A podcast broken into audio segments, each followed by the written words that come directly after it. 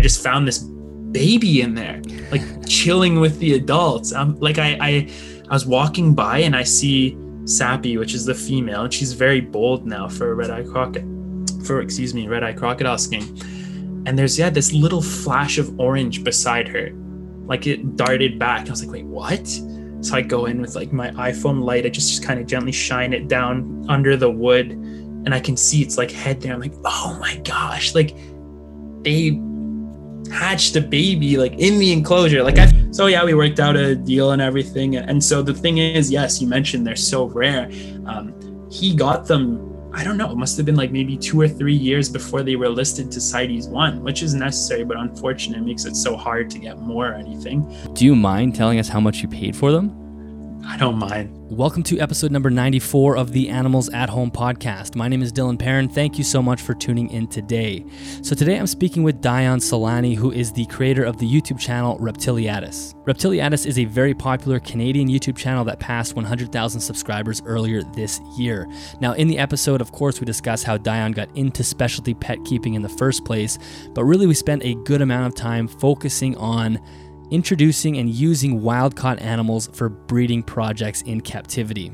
We discuss how important it is that if we are importing wild caught animals that those animals are being used in captive breeding programs and how really it's sort of pointless to have a wild caught animal like a wild caught tokay gecko end up at PetSmart and be sold to, you know, a kid for $20.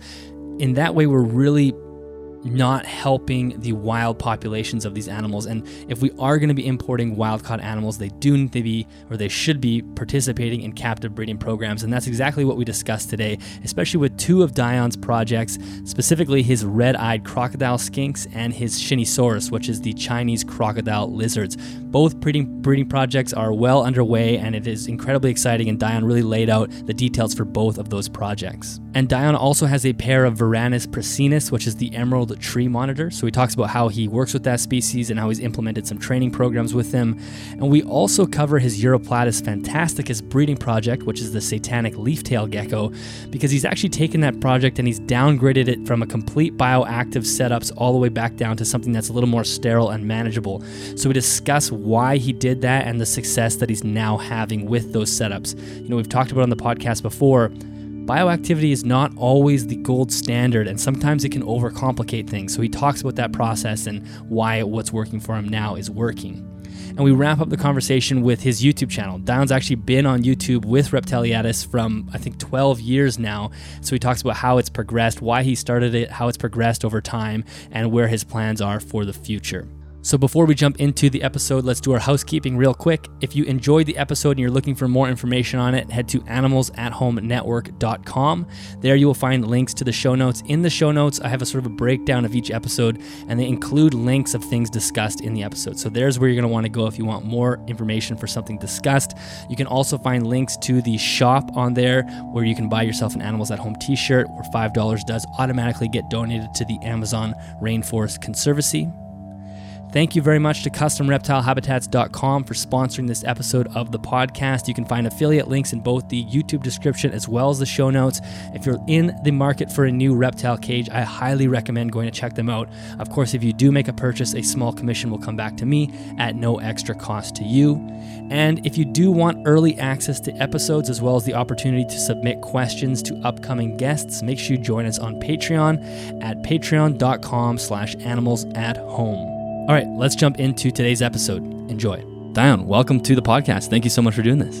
Oh, my pleasure. And thank you for having me. I've been really excited about having the opportunity to come on here. Yeah, well, it's always great to talk to another Canadian. And obviously, your channel has been doing so well over the past few years. You just hit 100,000 subscribers and you're, you know, you blew past 100,000 subscribers. So congrats on that. And we'll get into that. But one thing I wanted to start with initially is I noticed that you start using the term specialty pets instead of exotic pets. And I was wondering if there was uh, if there was some intention behind that, and if there was, what what was that? Yeah, so I don't know. I mean, at the end of the day, we can acknowledge and and then both agree that like yes, in some ways these animals are exotic in nature, but I've had a few conversations with other Canadians about kind of changing or at least using another form of language to address the animals just because unfortunately, whenever it comes to anything negative about the animals, it, the association is always exotic. And I find that there's also a lot of, if I'm not mistaken, social media platforms that kind of flag the word exotic too. Mm. I think Facebook's doing this. I could be wrong. Um, but I mean, that's also by association of other things that are considered exotic. So I, I'm using that language, and sometimes I still say exotic, but to kind of create I guess a different way of addressing the animals because the reality is most of the animals or at least quite a few of them we're working with they're not they're not like for example all wild caught mm-hmm. there's many animals that really are as do I say dom- well not domesticated but like have been bred in captivity as regularly as say hamsters even more so than many types of tropical fish and I kind of want to change the language because when people say exotic, we just automatically assume that it's this like wild animal sometimes that's like super savage or who knows what, maybe aggressive, dangerous. And when you look at like a bearded dragon, how many generations is that bred in captivity, a crested gecko? And yes, there is some representation, the hobby of animals that are sort of new. And every animal that's found its way into, let's say, the pet trade or being kept in captivity originated from wild caught animals, and that's a whole topic on its own, I suppose. But yeah, I use the topic, or I use the, the like I use specialty pets because I just think that that language, like, sure, specialty could insinuate that it's sort of like a more challenging animal to care for. And some time, or in some cases, that is true. But I think it just kind of yeah, it changes the language or at least creates more language around instead of always like exotic pet, you think of like, um, you know, tigers and, and things mm-hmm. like that. And, and I mean, that that's again, a whole other thing as well. But um, I think that that can be hopefully a helpful thing in adding more language to when we discuss like keeping reptiles, amphibians, invertebrates, and other things like that. So yeah, well, well that kind of makes sense. no, it, it totally makes sense. And it's funny because I had a conversation with another Canadian keeper as well. Maybe we were talking to the same person. This is more of a recent conversation, and it was sort of the same thing as mm. the term exotic has sort of been taken on by other parties. The animal rights groups love that term. And mm-hmm. you're right, it does have this, it gives you this weird image that it's just like taking from the wild and it's exotic and it's like mystical. And you think of like Miami in the 70s where everybody had exotic animals and, and it's not the right image. So I, I was having this conversation, then I started watching more of your videos, and all of a sudden I started hearing you say specialty, and I'm like, I wonder if if that was a an intentional change, and I think it, it makes sense. It, it is, and they are specialty pets, and we do want to separate them from that you know crazy wild caught market. Mm-hmm. Mm-hmm. Absolutely. Yeah. I mean, the only concern I've ever had with that terminology, but I feel like it's still fairly appropriate, is is like I, I don't yeah, I mean, you could say you could have an argument or discussion about what's more challenging to keep a dog or a certain type of reptile. And I would argue in some cases, some of the specialty pets are more easy to keep than a oh, dog, yeah. considering the commitment and attention and everything a dog requires, training, you name it. Um, I worry because those like specialty pets, like, oh, you can only keep these if you have like a set of specific skills. But we do want to create some form of distinction, but it's trying to do it without taking the negative connotation yes. that's unfortunately started to become associated with the word exotic i think so. Yeah, it's it is weird because I mean this is very similar to the conversation I was having with this other keeper. Is we are looking for a better word, and specialty is maybe doesn't fit perfect, but it's kind of as good as it gets right now. Maybe eventually we'll yeah. come up with something better, but for now I think it works fine. Yeah, I think so too. Yeah. I mean, we're constantly evolving in every aspect of the hobby, so I'm fine changing it up when it exactly. a good we'll come decision. up with a better word. Let's do it. So tell exactly. me about your journey with specialty pets. How, how, what yeah. drew you to them initially? Yeah, so I mean, I always say this. It's like the cheesy story of being a small child. Honestly, for eh, for as long as I can remember, I've always had this passion and love for reptiles specifically and i think as a child there was also that really like immense fascination with dinosaurs yeah. i mean I, I, as a small child growing up in like the 90s i had so many jurassic park toys and i was playing with dinosaurs uh, i'd want to see every dinosaur movie like you know and um, I'd watch different TV shows and I'd go to my local library and rent with my mom uh, some of the like videotapes of National Geographic and just watch documentaries on reptiles and amphibians. And yeah, I mean, honestly, it's just this like, do I call it an innate love for the animals?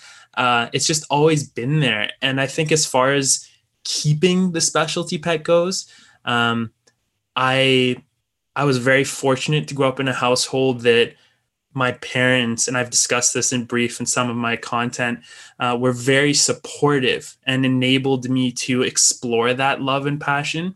So, I mean, as a young child, I grew up with like a fish tank.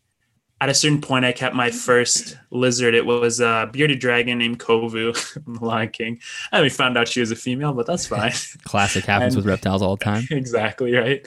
Um, and then I think where I started developing like an interest in breeding. That came from the encouragement i think of a friend or two in high school. We uh, were breeding crested geckos. And i think after it must have been like literally the moment i produced my first crested gecko. Um, it was just such a not to be too cheesy but like magical experience to have you know successfully raise these animals that you have an immense love for and appreciation for and like learning about and observing and then being able to like successfully have them reproduce and seeing that little offspring mm-hmm. emerge from the egg there's something really i don't know not even mysterious but just really magical about that and um, i wouldn't call myself like a breeder or anything because uh, you know a lot of people message me and be like, "Oh, where's your website that you sell all your animals on?" It's like, well, to be honest, like I'm not trying to really do that. I have my projects and things that I really enjoy, um, and I mean, I guess we'll get into that, but. I, I, I do it out of love for the animals, and I think there's a certain level of fulfillment you get from being able to reproduce the animals. Sure, there's like elements of maybe stress and other things that you have to watch out for with breeding the animals too but it's sort of like the full circle experience mm-hmm. especially for some of the species i keep that aren't always as common um, but yeah like uh, i don't know i just yeah I've, I've started wanting to get into keeping more species and learning about how to keep them properly because i'm a firm believer that it's it's a continuous learning process and growth process that we're constantly evolving the way we keep the animals and looking for the next best way to do it. It's never like this is the only way. And I mean, we know that too, because there's always more than one right way to keep an animal, but we always should be telling ourselves like there's going to be something down the road that we can learn about that'll further improve the way we keep the animal, especially since reptiles are so good at surviving even when they're not necessarily thriving, right? So it's not an illusion per se, but yeah, so I don't know. For me, it's just been there's that passion, and then it's driven by this opportunity here to learn about the animals in your home. And I think when you're breeding them too, it's like it's just an extra sense of fulfillment, if that makes sense. Yeah, it, it does. And I, I want to get more detailed into your breeding in a second, but there's something I just thought of as you're talking about this. You know, there are a lot, I've never bred reptiles. It's something that eventually one day I, mm-hmm. I would mm-hmm. like to maybe try, but there are obviously a lot of people that do breed, and I would say there's a lot of people that breed. I don't want to say the wrong species, but we have too many people breeding certain species.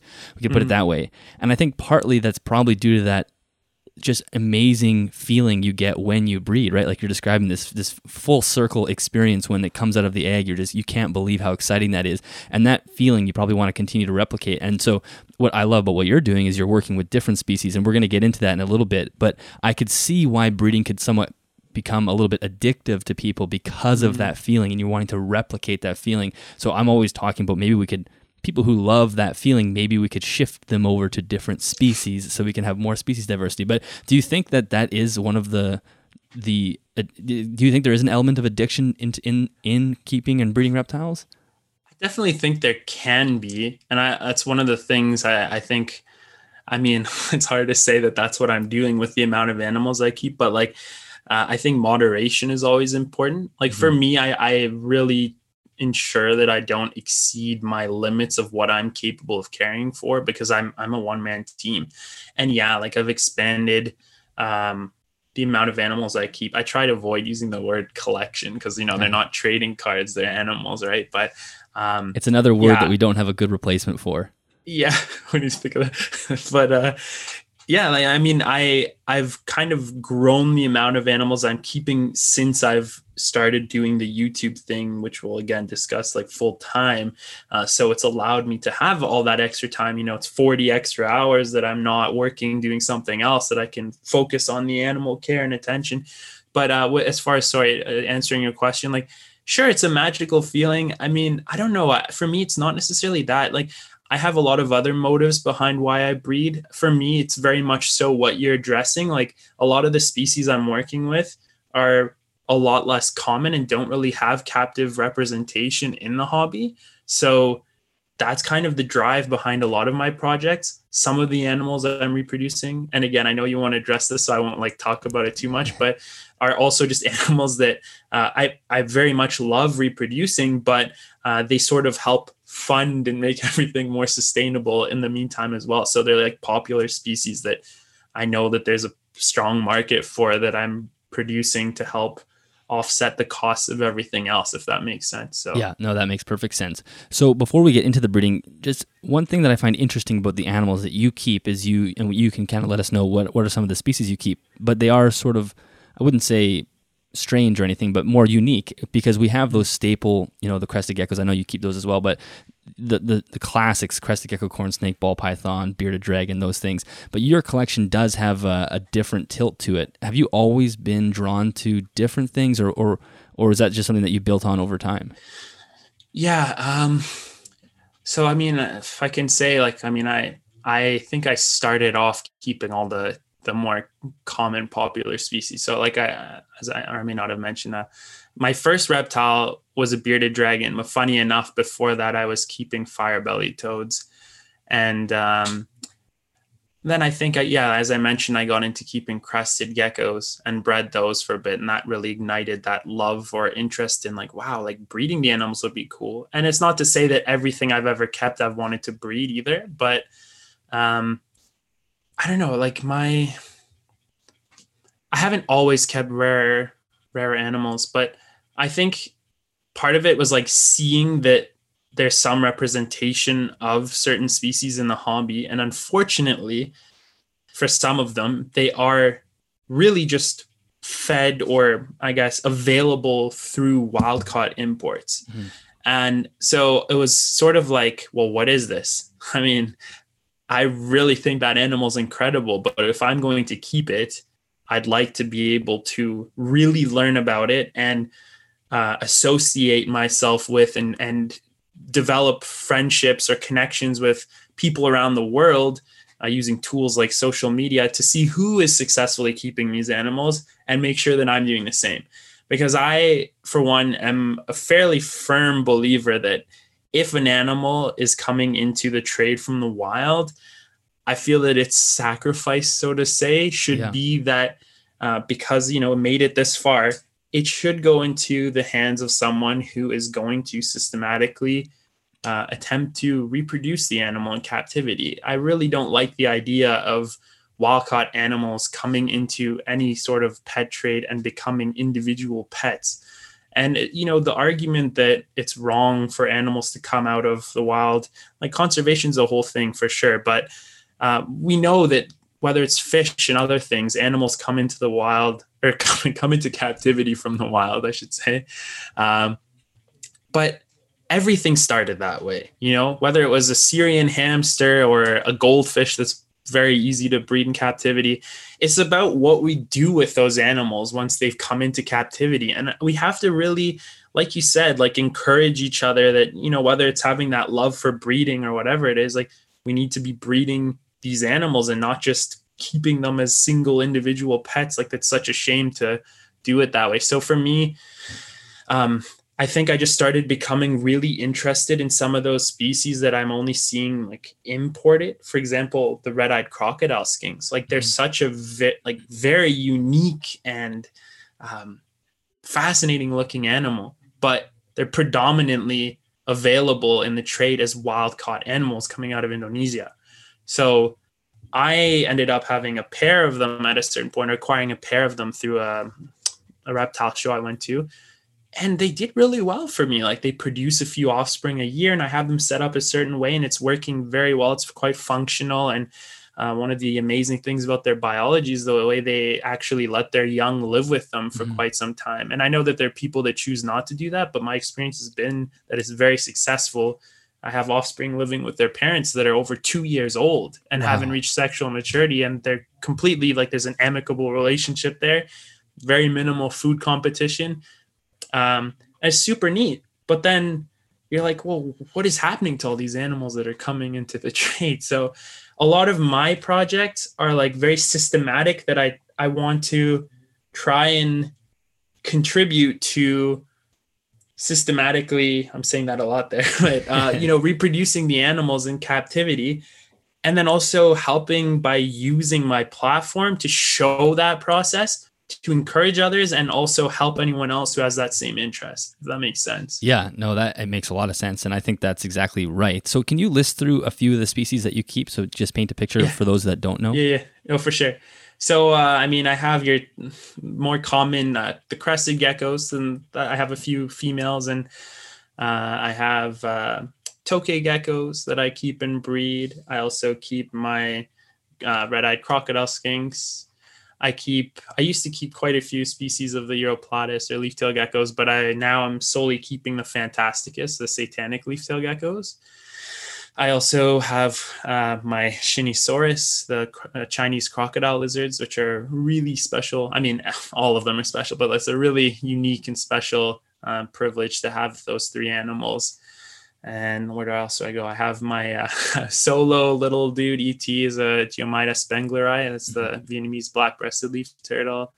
I have uh, Sierra, which is my Mexican black king snakes, just a juvenile female. Then I keep quite a few dendrobates and uh, other dart frog species. So I have uh, two species of, uh, or two localities rather, of uh, Tinctorius, uh, the Dendrobates truncatus, few of the uh, phantasmal, the Santa Isabella dart frogs, a pair of uh, blue jeans pumilio, the Oophaga pumilios out of uh, Nicaragua. Uh, where else am I going with this? Who am I missing? I Did you mention the monitors? And of course, yes, thank you. So, and then yeah, I have my Varanus prasinus, the green tree monitor. So I have a pair of those animals, just both juveniles from uh, Canadian Cold Boys. Yeah, so you have a very eclectic group of animals there, which is great. yeah. So yeah. we'll, we'll jump into the breathing, but but even with tokay geckos, for example, as far as I know, in Canada anyway, it seems like a lot of the tokay geckos were wild caught. I see them in Petland and PetSmart all the time. I think there may have been some CITES changes. I'm not exactly sure if, if that's made an impact, but maybe you could talk about that. But even breeding those is, even though they're a common species, that is a rare captive bred animal yeah so again i mean that gets into the do i call it politics of breeding and supply and demand issues like part of the reality is and it's again it's tricky because a lot this is i think involves or pertains how do i say it, it addresses more people that breed as a living. I think that there's lack of motivation to breed an animal that is commonly brought in from the wild because it's very hard to compete with the prices. Exactly. So people lose motivation to breed species because it's an investment, of course. And oftentimes, the way you go about it, you're not always even breaking even, depending on what kind of animal it is, right? So, or you have to have a certain amount to start actually making a profit. And if that's what your motivation is, then sure, you're not interested in doing that. Unfortunately, slash fortunately, uh, it's weird because you know the way supply and demand works like when there's a certain rarity thrown into the mix and CITES tends to do that. People gain interest because it's like, oh, are we going to lose this species now, or are they going to become harder to keep? And if I'm not mistaken, I think the Tokays went to CITES two is what they were listed uh, reclassified under like a year or two ago, two years ago. I think it was at the end of 2019 or so that it happened. Um, right before everything changed. Yeah. Exactly. Uh, yeah. So, I mean, regardless of that, I, I will say I, I'm aware of several Canadian hobbyists that are breeding tokays, which is so nice to see and hear. And I do know a few. Um, but uh, yeah, like, is it, yeah, it's an interesting point. Like they're they're uh, fairly common, but I think it also has to do with their sort of more defensive temperament in nature. and that's a whole other thing that I kind of do. I'm not saying I'm like some magical guru, Doctor Dolittle, but I do try and like condition the animals a bit to be more tolerant of interacting to whatever level they're interested in interacting me interacting with me. Well, are the uh, do you find that the captive born babies are a little bit softer when it comes to their temperament, or are they just the just same as sort of a defensive aggressive behavior as a classic Tokay? So I think it depends on the level of interaction you um, you go for it in the sense of like your effort and, and what you put into it. So for me, at a certain point, my goal was to raise hand tame tokays.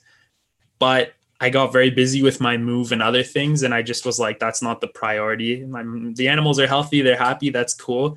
So I can say with a certain level of confidence that the offspring I still have from my first pairing, um, they're very tolerant of tongue feeding, and they'll come like even out of the enclosure for food. But when it comes to actual handling, very similar disposition to say whatever your typical tokay like heck no, lots of vocalization, yeah. tempting to bite or run away. Uh, had I put in the effort to kind of handle the animals or, or make that a more positive experience, I think I really do feel they would have come around.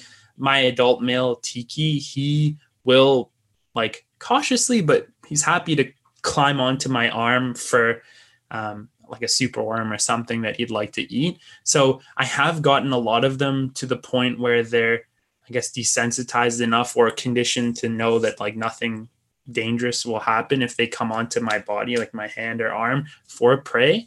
And I mean, that's already pretty cool. They're doing it like out of their own decision or will, uh, free will to decide, um, not like forcing the interaction. And I think that also um, says a lot about why it works well. Mm-hmm. Uh, but yeah, I, I know, like I've seen for a fact, like I've seen um, even other Canadian hobbyists that have raised fairly hand tamed tokay geckos and they're just like mossing on their hand or their arm or whatever, not biting or anything. And it's really cool to see. Uh, but I do think it takes a lot of effort. It's yeah. not something that just like happens out of nowhere. Like they're putting work in to get that relationship out of the animal. Well, they are such a nice looking species and they're a large, robust oh, animal. Oh, It'd be nice if they were I mean, they are very popular, but like we said, it's just not not ideal that we're just poaching from the wild to you know for them to get. Because I remember the first time I saw one in Petland, it was super cheap. It was like twenty dollars, and I couldn't believe it. I was like, "Oh, I love tokay geckos; they're so cool." But it was then I realized, yeah, it's because it's just been ripped out of the wild, and who knows that's why this gecko is so angry. But let's jump into some of your more complex breeding projects. Maybe we'll start with the with the red-eyed croc skinks because like you'd already started to mention them. So maybe you could just lay out. You said you, you already had some sort of breeding, and but you've expanded that project since then. Yeah. So uh, as I was discussing, so I've had my original pair of red-eyed crocodile skinks. I want to say since like I think 2017 in the falls when I purchased them uh, from Tails and Scales actually at a reptile show, and they were very like clear that these were wild caught imports. And so I purchased the two animals, and um, I mean I did some research from what I could find and joined a few Facebook groups and everything, and um, I ended up housing them in. It's funny because I know a lot of people suggested like really large enclosures, but I found that they were like so shy. I, I decided to house them in like a 15 gallon long uh, enclosure and um, create like a paludarium sort of setup. So I knew that the animals enjoyed spending time in water because initially I was housing them in an enclosure that had like a large water dish and I'd always catch them bathing in it and then bolting into the hide once they saw me kind of thing. So I was like, okay, well, how do I do this in a better fashion that gives them more water space um, offers them i keep looking this because i'm looking at the enclosures they're just over there offers them a filtration you know more mechanical filtration to keep the water clean and everything longer.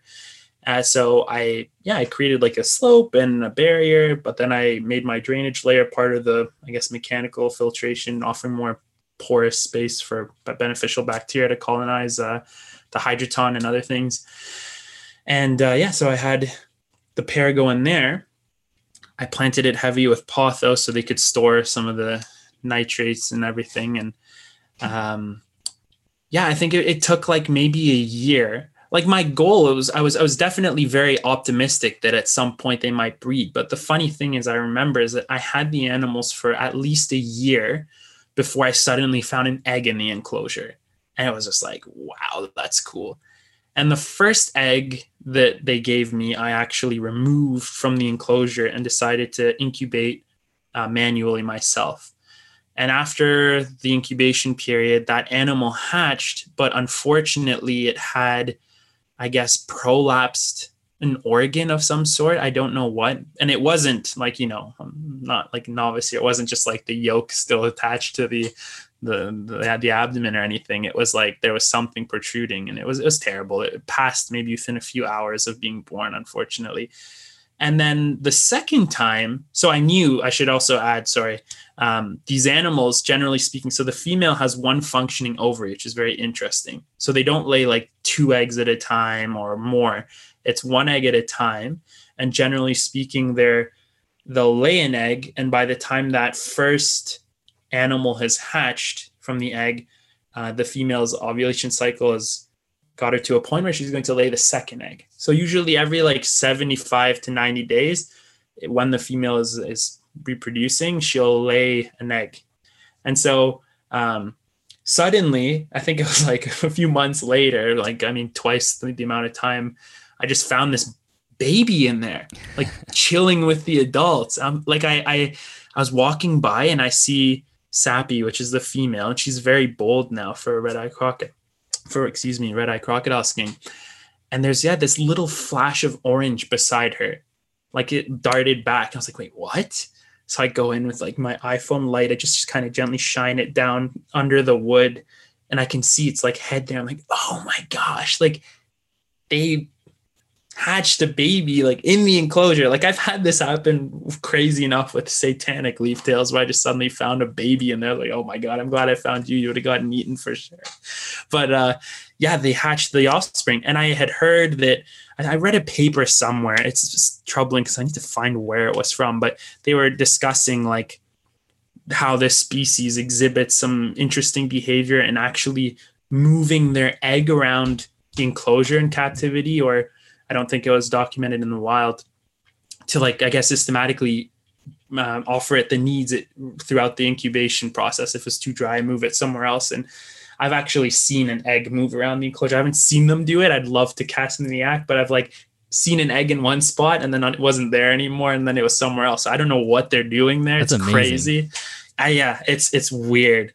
Um, and they get so big before they hatch too. But uh, yeah, so that was very interesting. And then also the fact that, yes, like the offspring will live with them for some time. And if I were to assume based on how other animals work, I would be more concerned about an animal reaching sexual maturity and being like a, a male, for example, and still being in that group. But um, as it stands now, like I have some of those first offspring still with that pair and they're living quite comfortably in that group. And I've had some other keepers from like Germany uh, contact me being like, hey, like, how's that working? Because like, I'm concerned. Are they really not being aggressive? Like, no, like I watch them.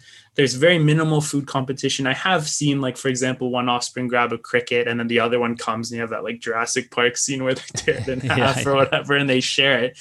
Um, and I did also notice interesting behavior that a lot of the new, like newly hatched neonates will actually um, wait for the parents to grab a cricket and now I can't say this is systematic, but it really looks like it.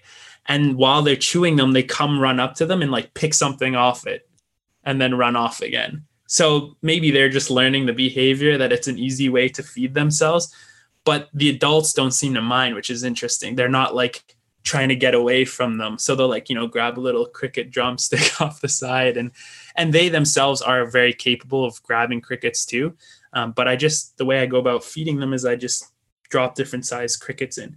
Anyway, so sorry, this is like this learning process and observing all these interesting things. And here I am going, okay, well, this is cool. So let me put out the word and say, like, I have two babies at the time in the enclosure with the adults. Let me see who else has these animals. Maybe we can do like a breeding swap. You know, like uh, I'll I'll I'll offer you one of my offspring, and you offer me one of yours, and then now we have new bloodlines to work with. And I quickly realized that the only messages I was getting back were people asking me, "Hey, so I know you're looking for trades, but like, would you consider selling me one?" Mm-hmm. like, and that's very nice. Like, I appreciate people's interest, but like, that wasn't my intention, right? Like, I really was hoping to swap some bloodlines, and honestly, I, I think I I didn't really find anyone. Maybe it was like a all reptiles in Toronto. They had one offspring and they wanted to hold on to it. That was like the only person I could find that had any babies wow. in Canada. So I was like, okay, well, I guess I'm gonna have to do this myself. Like, this is just a problem. Like, they're doing pretty well for me. What is this? So I found someone who imported a bunch, and uh, I brought them in. I, I bought eight of them. I was hoping they would be able to sex them well for me. And I set them all up the same way. Initially, I had them in tubs to kind of do like a quarantine thing. And I was trying to, uh, well, I documented the whole process. Like, if anyone wants to see it, like, I have, I called it like the Project Mini Dragon series on my channel. And it's been a bit of a rocky road. Unfortunately, I did lose two of the animals. Um, but uh, it's one of those things, you know, some people will suggest that there are animals that don't do well coming out of the wild into quarantine. They suggest setting them up naturalistically right away to minimize stress. I don't know if you've heard any of that before. Like I've heard people doing that, not with that specific species, but I know I've, I've talked to people that do that with yeah. wild caught just to minimize stress. But in this case, did that you don't think that worked or? So yeah, so the thing was that I first wanted to do the quarantine. So I was I didn't want to keep them like dry on paper towel or anything. So I had them set up with soil and water dishes and hides, like cork, like panels to hide under and everything. And I felt that they just weren't doing well. Like I was weighing them, like, okay, these guys are losing a bit of weight. This is not good. So initially, I thought before I immediately start like exercising intervention with a vet, which I really should have done with my vet immediately, but I would set them up naturalistically and see how they did for a bit and they started not doing so well. So I got in touch with my vet and we started treating them. And all of that is documented on the channel because, again, I really want to use my platform to show people what I'm doing, whether it's right or wrong, but also, like, especially when it's right. um, yeah. To encourage them to do the same, or, or, or at least give them that option, they can do that. So they were all treated with um, the ceftazidime. Well, no, sorry. Some of them were treated with ceftazidime because there was a bit of a red blushing. There was a concern for uh, that it was septicemia or something. And then um, the others and those same animals were treated with Panacur and uh, what was the other drug? Actually, I think I have it here. Let me just check. I still have it over here because we just finished the treatment. The other drug I think was for a different type of a different group of parasites. Oh, the metronidazole. Okay. So they were uh, all treated with that, and I continue to weigh them, and literally, man, like over the span of a few days, uh, the the animal in the worst condition nearly doubled in weight within a week. Really? And yeah, and I have this old Sony camcorder. It's like such a blessing to have. I bought this. This is my first camera I invested in uh, when I started my YouTube channel. It has a night vision setting. So I use it to this day. And these animals are rather crepuscular in nature. So I'll record them and put dishes out of worms so I can document if they're actually eating because the uh, new animals in particular are just so shy that I never see them out. Mm-hmm. So I've actually caught quite a bit of footage of the animals coming out and running around and doing their thing. Like they'll come down and drink from the water feature and tilt their heads up and swim and soak and then pick a worm off and run under the hides. So I'm like, yes, okay. So I know they're eating now, and it's so just positive and reassuring to see. Um, and yeah, so I guess like the update I hope to give in a week or so is that all those animals are really coming around now. So it's exciting to me because it also clearly demonstrates a successful way of medicating wild caught uh, notice, like the red eyed crocodile skink. So it, I hope that people can find this content. Like right away, they should consider uh, that form of medication if they have wild caught animals that aren't thriving. I mean, obviously, they should bring their animal to the vet, uh, a well informed veterinarian, and and assess what the issue might be but like at the very least they have kind of like some form of blueprint to go by and know that this works they can even show that video to their vet if they want um, and uh, yeah so that's kind of just been my journey with them yeah. right now it's well, since amazing. february Oh, and Yeah. you, you, for one, you have an incredible vet. You have this amazing Yeah. ex- exotic vet that does, and he even films some videos with you because right now, obviously, you can't go into the clinic, and so I'm Yeah. glad that all of that worked out. That's incredible. Yeah, that's another thing I should say. I should give huge thanks to Alec Brown. He's just such a good vet. And it's funny, we actually uh I mean like we didn't really go to school together so much, but we like crossed paths and, and I've known him for quite a few years. So it's it's really nice to have a vet that you're actually friends with too and, and can have like informal conversations with about uh, even his own projects. Like he breeds uh, the Lygodactylus williamsi uh, and a lot of cool animals himself. So um, but yeah, I'm so appreciative because it's it's one of the things i mean honestly everything i do on my channel and i know that you are a, firm believer of like enrichment and such too but also besides that like i really try to encourage hobbyists to not only build a sense of community but to like emphasize that importance of always doing better and really striving for the animals to give them the best experience possible like living in captivity. So um I think that there is, and I know, sorry, I don't know if like we're going a little off the rails here No, no because you asked about the red eye crocodile Skink project, but it applies with Alec or Dr. Brown, I should say. Um, I really, in recent months, like after seeing the positive uh, feedback on on doing these vet related videos, because I was like, well, okay, I have to go to the vet. Let me document it to show people.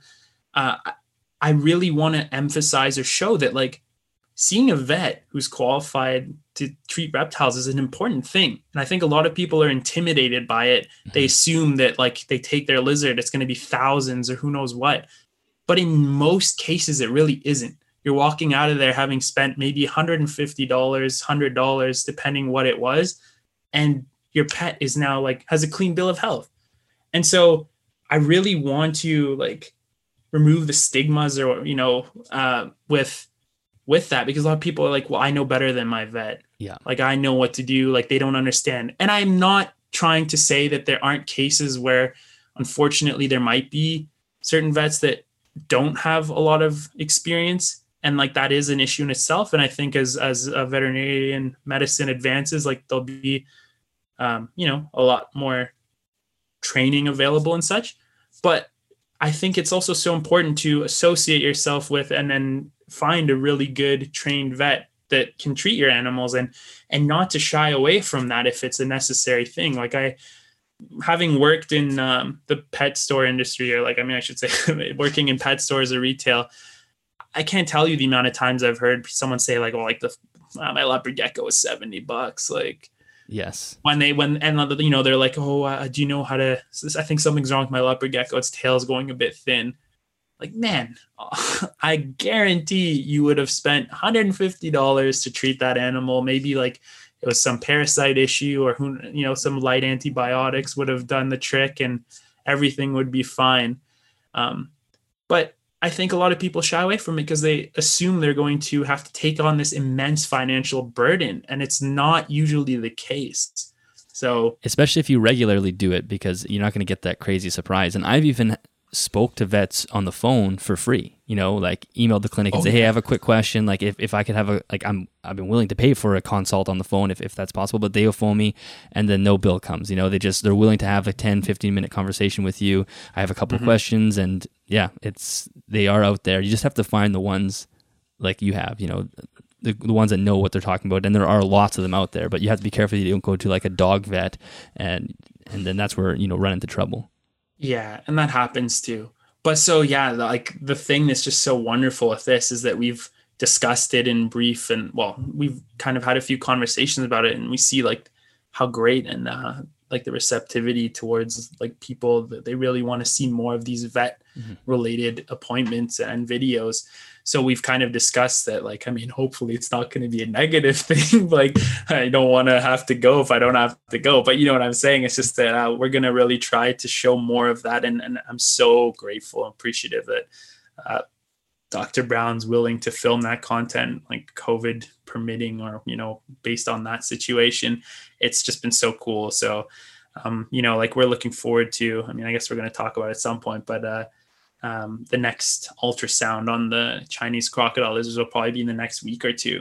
So that's another opportunity to film that's coming up, and it's gonna be really cool. So I have that playlist that I throw all the videos in that are like vet related, and I think it's a really positive thing. So it's really great to have that opportunity to show that to my audience. Yeah, and it's you're doing a great job being a role model, showing yes, I use this as well, and this is why it's important. So as far as the wild caught skinks going, they're obviously doing great now. They're doing a lot better. And so when do you have ideas of when you'll pair them? It won't be for a few months, I'm sure, or yeah. So um, funny enough.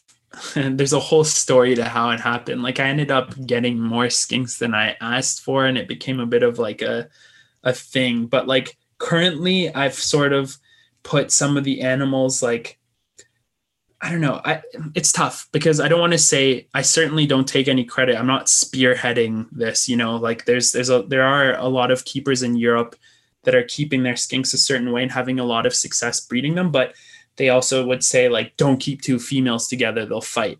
And I haven't experienced that. So right now, most of the animals that I'm keeping here are kept with the same sex. So I do actually have a few animals cohabiting, but they're not like paired up, if that makes sense, yeah. while they're being treated. And they're getting along fine. Funny enough, most of the time, despite the fact they have several hiding spots where they could easily get away from each other, they'll choose to rest side by side through the day. So I don't know, maybe if suddenly there was more room or less room, there would be a, a, a territorial response but like the way I'm doing it, and that's something I always emphasize in my videos that I'm not like some supreme, like infallible source of information. I always express my um, experience of keeping animals as like something I'm learning about constantly and, and sharing what I learn with my audience. Like I don't ever want them to think that I know everything. And mm-hmm. like I, I, make mistakes too, and I try my best not to. But uh um, anyhow, so the way I've been keeping them now is like, yes, there are animals that are cohabiting, but they're not like systematically put together to breed, especially not in that condition. So, yes, the hope would be that hopefully as their weights go up, um, and I just see continuous like good feeding behavior. And it's nice because I'm starting to see some of them actually come out now during the day while I'm typing. Of course, I look over and they dart away, but that's normal. Uh, then yeah, like I'll, I'll look at pairing them up. And my hope is that uh, being kept the same way as I guess my OG pair, the original pair there, they're gonna hopefully have the same, uh, I guess, willingness to to reproduce. So I don't expect that to happen soon, seeing how long it took the other ones to kind of settle or kick in a gear. Um, but yeah, that's the hope. So I mean, if all goes well, like I have quite a few of them. There's um, in total, I have literally five pairs of the crocodile skinks and three juvenile offspring. And it was very sweet. I actually had a subscriber, and I made the video last year, who contacted me a few months ago, actually offering me their pair for free because they saw the project I was doing, and and um, they themselves were I guess not really having any luck breeding them and thought that they might do better in my care. And I was like, honestly, I was just blown away. Like it's so generous. And I was like, are you sure? Like I'd be happy to buy them or like this is just quite an act of generosity. So they just joined the group now and they're like long-term caught and like they've been in captivity for so long. And it makes me think of the whole weight thing that I mentioned because those animals, one of them he's had for 12 years in captivity and they weigh about almost twice as much as any of the other skinks I have. So it really makes me wonder like what do we know about these animals? Like how long are they like reproductively functional? Like how long can they actually breed? How long can they live? Yeah. Because they don't look worn out. They're very healthy. They're just like twice the size of some of the other ones that have all the I guess mature coloration already. So that's the other thing is like a lot of the other animals I would assume are reproductively ready besides like their poor health at the current state while improving health. Um, but those other animals are like twice the size. I was like wow like there's just so much to learn about them still i think. That's pretty cool well, and that's sort of the theme with a lot of reptiles that we keep in captivity. We, who knows how long they live for? How, who knows if we optimize their health and their nutrition and their habitat, yeah. how, how, well they'll do. So, so let's shift over to the Shinisaurus because that's another incredibly interesting breeding project that you must yeah. be one of the only ones in Canada doing this. Yeah, so uh, a very close friend of mine in, in the Canadian hobby who actually just um, left the country now, moved back home. Uh, I would say, I guess it's been I don't know, uh, maybe almost eight years ago. He imported quite a few of them, and um, I I knew him like years before, and uh, uh, it's my friend Manny York. He he um, he I guess like over time only had three of them. There was a male and two females, and when I when I'd hang out with him in Vancouver when I lived there still, like I'd see those animals, like man, like they are incredible I always thought they were amazing. Like you'd see them in Facebook groups and people keeping them, and like um, being viviparous is also quite fascinating, among other things. And I, if I'm not mistaken, like they're the only living member of their genus that like still exists. Like for Forshinisaurus is just one species in the mm-hmm. genus, um, crocodilurus. So uh, I, at a certain point, I told them, I was like, listen, like I know I, had no idea what to expect for the cost or anything. I was like, if there's ever a time, and I mean no disrespect, but there's ever a time that you decide, because at the he was also very into dart frogs and all the different genera, especially like Oophagas and some of the rare stuff. There's every time you decide that you don't want to keep these animals anymore, please consider asking me if I would like to purchase them from you before you ask anyone else and like a few months later, he's like, Hey man, so remember that conversation we had? And I was like, Wow, like I couldn't believe it. So yeah, we worked out a deal and everything. And so the thing is, yes, you mentioned they're so rare. Um, he got them I don't know, it must have been like maybe two or three years before they were listed to CITES one, which is necessary, but unfortunate. It makes it so hard to get more or anything. Right. Um, so um, yeah, so they're some of the only ones in the country. But yeah, so he we worked it out that uh, yeah, and I, I, purchased the animals from him, and um, ZooMed also was very intrigued and like I, I'm close friends with uh, Anis Hotek. He's the I guess the Canadian representative for ZooMed, and and uh, they worked out a, a, collaboration. They were really um, wanting to uh, help support like me setting them up. So a few months before bringing them in, I set up like a large paludarium enclosure for them my goal eventually was to house them individually, but I really didn't know anything about how they behave. So I'll explain for it. Like, um, and yeah, so they they they came in and um, they were doing all right. I, I, like I think they were a little on the lean side. So right away, I, I like I received them a year ago now. I think it's almost been a year that I've had them. Maybe early July or end of this month would have been a year that I've had them. Uh, I was thinking, okay, well, like yeah, we'll see how they do for now. And they settled in slowly. I started to learn about how they behave, and they're very I don't say they're lethargic animals, but they don't do a whole lot of much. Like they just kind of sit around and bask sometimes, or they're always in the water with just their head poking out. And then food comes into the picture and they're very animated and active and they want to eat. But otherwise, like they're very, they just, they rest a lot throughout the day.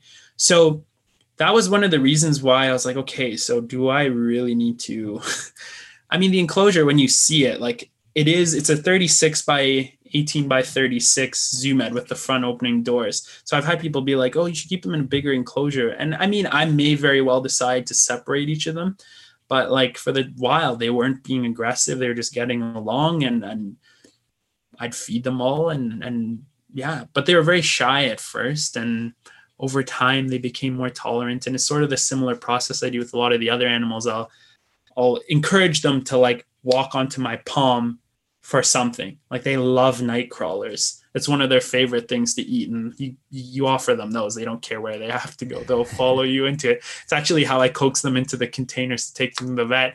I don't like to grab them and, and stress them, so I just hold the container open and drop a night crawler, and they'll just swim up, climb into the container, just tilt it up, put the lid on. Like stress free experience. You got food out of it, right? Yeah. So, um, and yeah, so I I decided not to cool the animals because part of um, their natural, I guess, process in the wild for their biology, and they they undergo a, like a I don't know if it's a proper brumation or if it's almost more of like a hibernation. Actually, like they really they they bury themselves under like moss and leaves and or maybe even soil as well, and they they go dormant for like the whole winter in China and Vietnam where they're from other different localities. And it's for quite a few months. And uh, then they come out of this with the warming weather. And it's then when they usually become reproductively active and then um, the female's gestation period, again, they're they're viviparous, so they give birth to live young in the water. It usually lasts about nine months on average, from what I've read. I Hope I'm not making any mistakes here, but yes, that is what I've read. Uh, and there's a few Shinisaurus Facebook groups that have been very helpful as far as like the community goes of keepers. Uh, but what's also interesting is sometimes the female's gestation can last through that hibernation period. So there are cases where a female will be um, carrying offspring through the winter and, and give birth in the spring.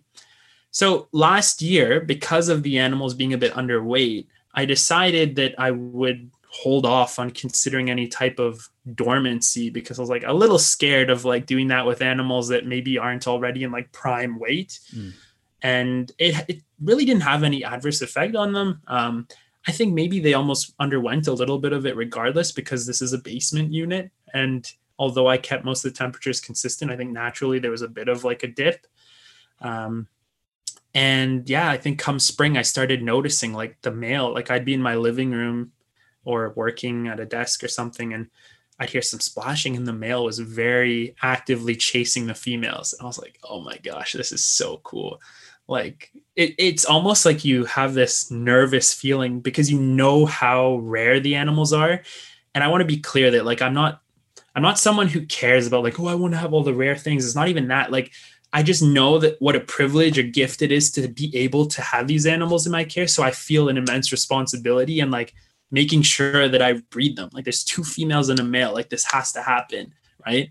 Um, so like, but I didn't have any anticipation as when I'd be able to get to that point. So just seeing that male like clearly chasing around the females, and once I walked down my hallway and he uh, actually had a female pinned in like a position for copulation, but like let her go and dove into the water. Like no, um, it was nice to see because I was like, okay, well, clearly this is happening while I'm not watching. So I was like, okay, well, leave it.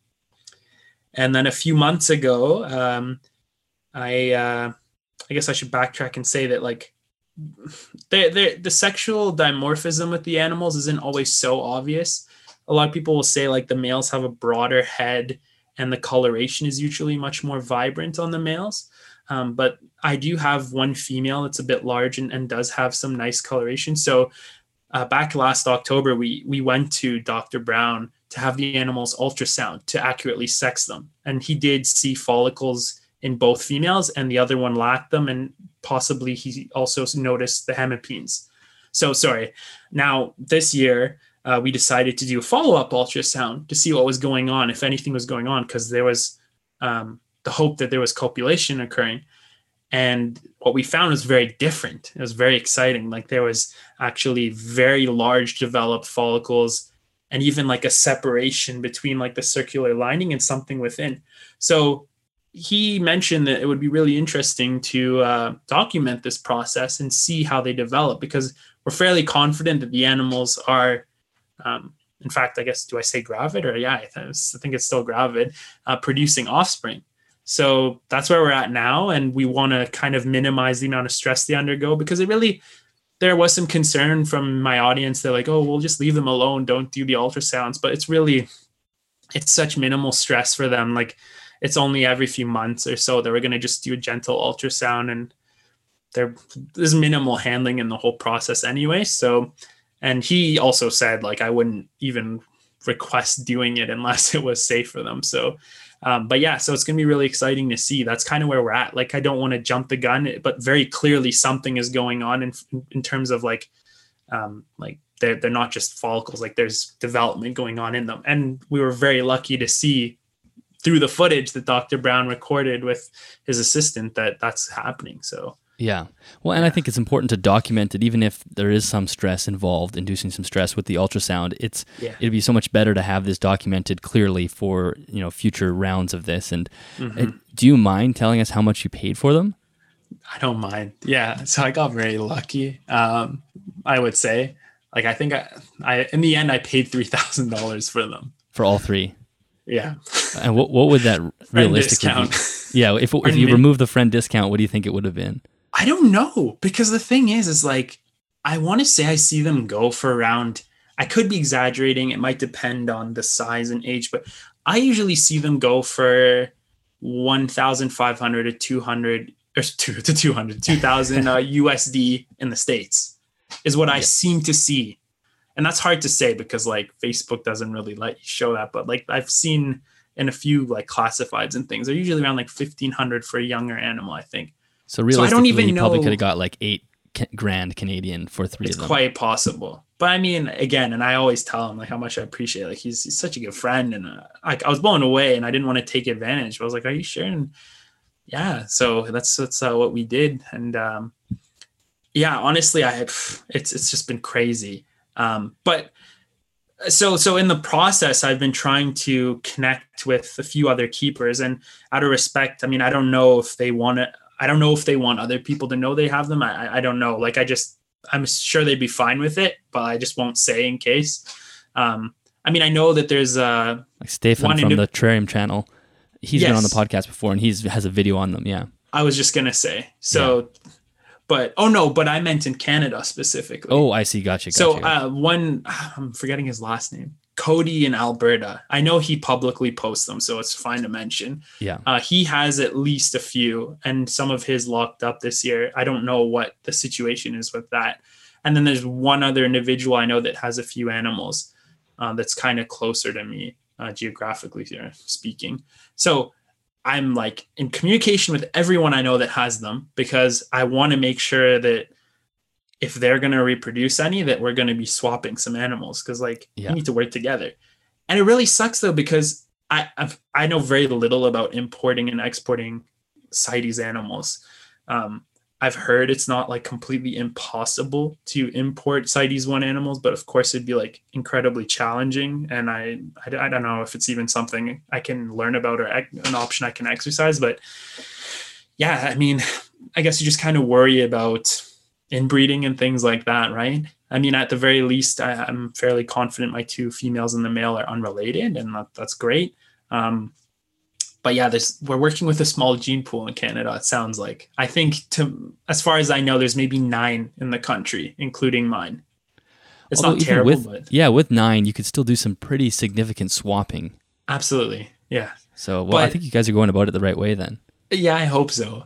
And again, I'm, don't want to jump the gun. Like I really hope things are happening here. Like it really looks like it. The one female is just like pfft, she's she's starting to swell. And I don't know if you've seen photos of like uh, female Shinisaurus when they're close to full term. It's, it's you feel so bad for them. They're just gargantuan, like really, really large, swollen uh, animal, and it's so fascinating. Just they're really cool animals. Ultimately, I, I have started like thinking about how I'm going to house the offspring because I've oh sorry Mister, miss system.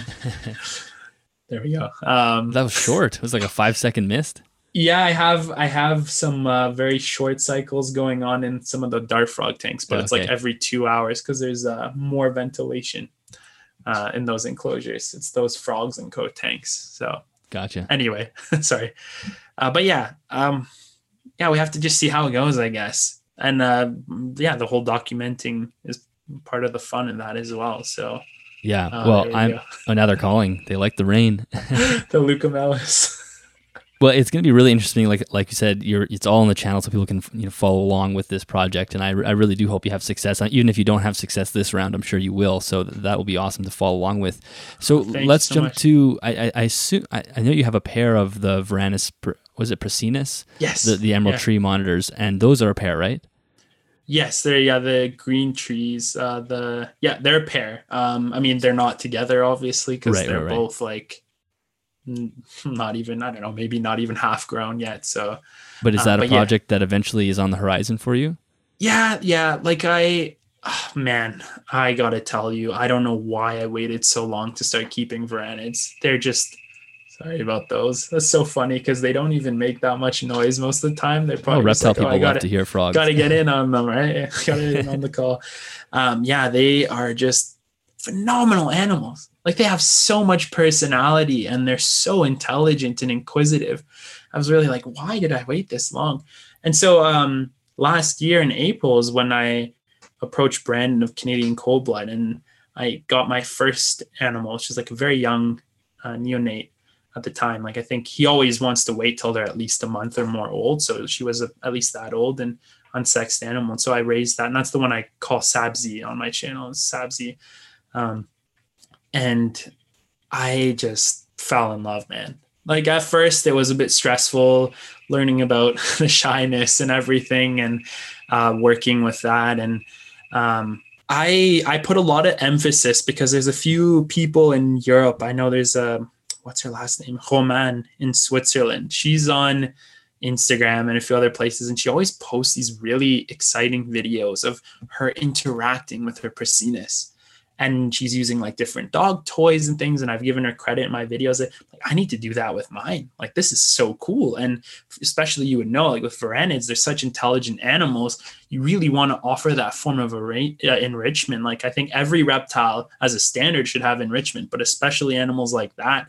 Um, so i was like oh well part of that process is going to be conditioning the animal to be tolerant of handling and everything so I really got into that. And I don't know if you've seen on the channel, like over time, yeah, she really became so comfortable with me. I take her out. Like if I walk into the room, she's like, Oh, you're there, and like wants to come out right away, throw her up, and she climbs on my shoulders, chills and moves around and is always eagerly waiting for food and treats. And I've had different like toys and puzzles for her, and I have a few others that I'd like to use for video. And I just bought a clicker now. I'm wanting to see if I can target train her. We'll see how that goes. So I bet you'll have no problem with that. Yeah, I'm really hoping it'll be something I can do on the channel. I, I only worried a little bit because it's not something I did initially. So it's something I really want to do now going forward, just because the animal's getting larger and I have had the odd time where she misses a cricket and grabs my finger. Mm. And it's to no fault of her own. And she realizes quickly that it's not food and let's go. But like there's still a bit of a consequence involving some blood if when it yeah. happens. So I'm like, okay, well, for smaller things, definitely at least it'd be good to implement some target training. So yeah, we'll see how that goes. But yeah, I again it, it comes into like what we discussed with breeding and stuff. I was like, man, if there was a species I want to breed, it's the green tree monitors. Like they're so cool. So I know for some time I was like, well, do I want to do that or do I maybe want to try having like one of the macraei or something like the blue trees? Because they're also so beautiful and oh, incredible, yeah. right? Um, but no, I was like, no, I think I'd rather I'd rather dedicate that space it would take to having two of the same species and and be able to reproduce them and and raise some of the offspring and and really implement those same um, steps I took to taming them, right? Because it was just so rewarding and it would be so great for whoever would bring those animals to their home, right? Hopefully it would uh, translate and help for them and their experience keeping their animals. Well, I, yeah, I think you'd like the intel. Every time I've talked to somebody who's got into monitors late after they've been keeping other reptiles, they're just like, I can't believe this species. It's just unbelievable the way they behave. They're so smart, and and you know, one of my friends, Lori Torrini, I'm not sure if you're familiar with her, but she has she does lots of snake training, and she target trains all of her snakes, and even okay. snakes that are late in life that she's acquired somehow. She's able to target train them, and it's really incredible. So I think a monitor, you would have literally no problem with that. I mean, they're they're like parrots, right? Yeah. Well, no, for sure. I know it's possible. Like I even have seen there was an animal at the University of Guelph that was target trained too, and I've seen it on videos and other folks have done it. I just worried about like the fact that I've gone so long without doing it, but you're right. I'm sure it'll be fairly straightforward or easy to do. Yeah, yeah, yeah, they're beautiful, beautiful species, and I think one of the enclosures is behind your shoulder there. I wanted to ask Actually, about the the cork background. What what do you what is that? Is that just something that is that just like a cork board that you put pins in, or no? Yeah, so it's actually uh, it's an insulation cork. There's a oh, company okay. out in BC that does this, and I think if people tune into this, they're really gonna want to know this because for a while I wasn't sharing because I was working out like a collaboration with them, and then they bailed on it. So I was like, ah, why do I have to advertise with them? But yeah, there's a company based out in BC. I'd be happy to share with you um, that like sells it. It's insulation cork for uh, sound insulation, but also like just for home insulation. Mm. And they sell huge cases of it, I guess. And it's quite the investment to buy a whole thing because you can't just like buy one tile. Um, but it works so great. I think a lot of people uh, use this. And so I actually just silicone it to the sides and the back. And I use it in a few different enclosures as well, not just the tree monitors. But I like it because especially with the Exoterras, like um, or any of the more commercial enclosures with the screen top, it also just helps insulate a bit better. Like, yeah, you're still going to lose a bit of heat out the top, but I do lay some of it down on the screen as well to hold in more heat between like spaces where the fixtures are. Um, but yeah, it gives them so much more surface area to climb, and that's the important thing, right? So besides the branches, everything crisscrossing in there, and this is this is where I keep my juvenile male Basil. He's in there right now. But yeah, it just looks natural and it, it's simple, and you can't the animals can't get stuck behind it, which sometimes happens with some of the like the foam yeah. backgrounds, like especially the mm-hmm. Exoterra ones that come with it. There's like those slots where animals go by. Yeah, or the and, crickets. Yeah, or the crickets. Yeah, you can't so you can't lose anything. So it, are you willing to say the, the name of that company or oh yeah uh shoot um if you forget it it's no problem i oh no honestly i kind of forget it but let me look it up while we're chatting here um, yeah i'll put it in the show notes for people for i'm sure it's not cost effective no. for americans but for canadians they yeah yeah yeah a lot of enclosures that might let work me find it i'm sure if i just write cork it'll come uh thermocork. Thermocork. yes thermocork, and okay. the uh, it's Small Planet Supply is okay. where I got it from. I'll put that in the show notes for people if they're interested. Sounds good. Cool.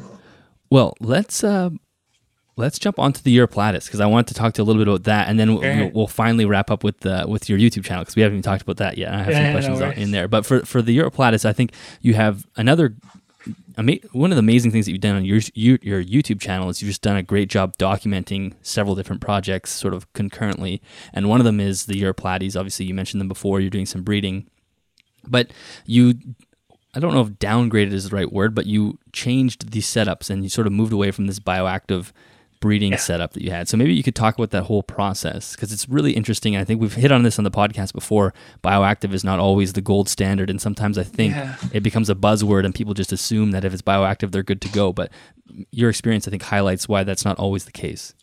Sure. So yeah, I've been keeping the uh, Uroplatus fantasticus. It's crazy to think now. I think it's almost been almost been eight years. Like I think wow. I got my first ones in 2013 or 14 and uh, it might have been 2014.